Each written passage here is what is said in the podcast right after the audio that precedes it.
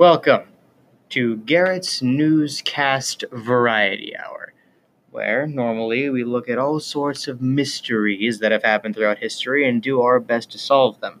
Although this time there isn't that much left to actually solve, that hard part's been done for us. However, I do think it's worth mentioning today because it's a mystery that's happened for the last century. We've figured out and solved who Jack the Ripper really is. Back in 1888, there were a series of murders in Whitechapel, London, that had a lot of theories as to who might be the most famous serial killer of all time, Jack the Ripper. But recently, under the floorboards of a London home, we found a mostly ruined journal.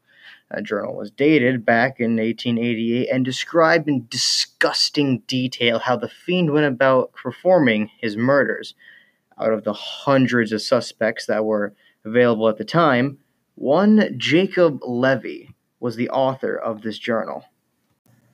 So, with the help of Matthew and with the more careful scrutination of Jacob Levy throughout whatever history books we could find with him in it, namely Asylum Records, we've been able to confirm that Jacob Levy is in fact Jack the Ripper, sealed and done.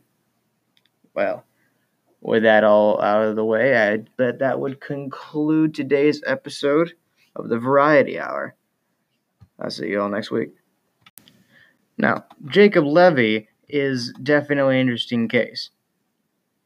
You see, he's a second generation butcher with a history of going to an insane asylum for help with his mental instability. Jack the Ripper has always been identity in question because of how quickly he performed his mutilations. With the career of being a butcher, he would have all the tools and knowledge needed to perform his grotesque executions. The journal in question was found underneath the floorboards of one Matthew Martin, a resident of Whitechapel, home for several years.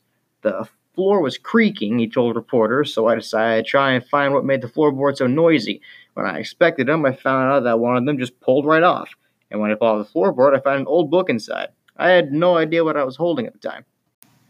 He had no idea what was in it until he opened the book and began to read a passage. First passage of the book seemed fairly innocent enough, just someone about going his normal business, until he started to get further and further into the novel, which began to describe in more detail about how each murder was performed and not necessarily what date was on there. The entire top portion of the book was completely waterlogged and unreadable. But the middle part, the body, that was intact, and from that it was pretty easy for everyone to decipher and discover Jacob Levy is the killer, and he is Leather Apron, Jack the Ripper, whatever name you call him, he is the one who did this.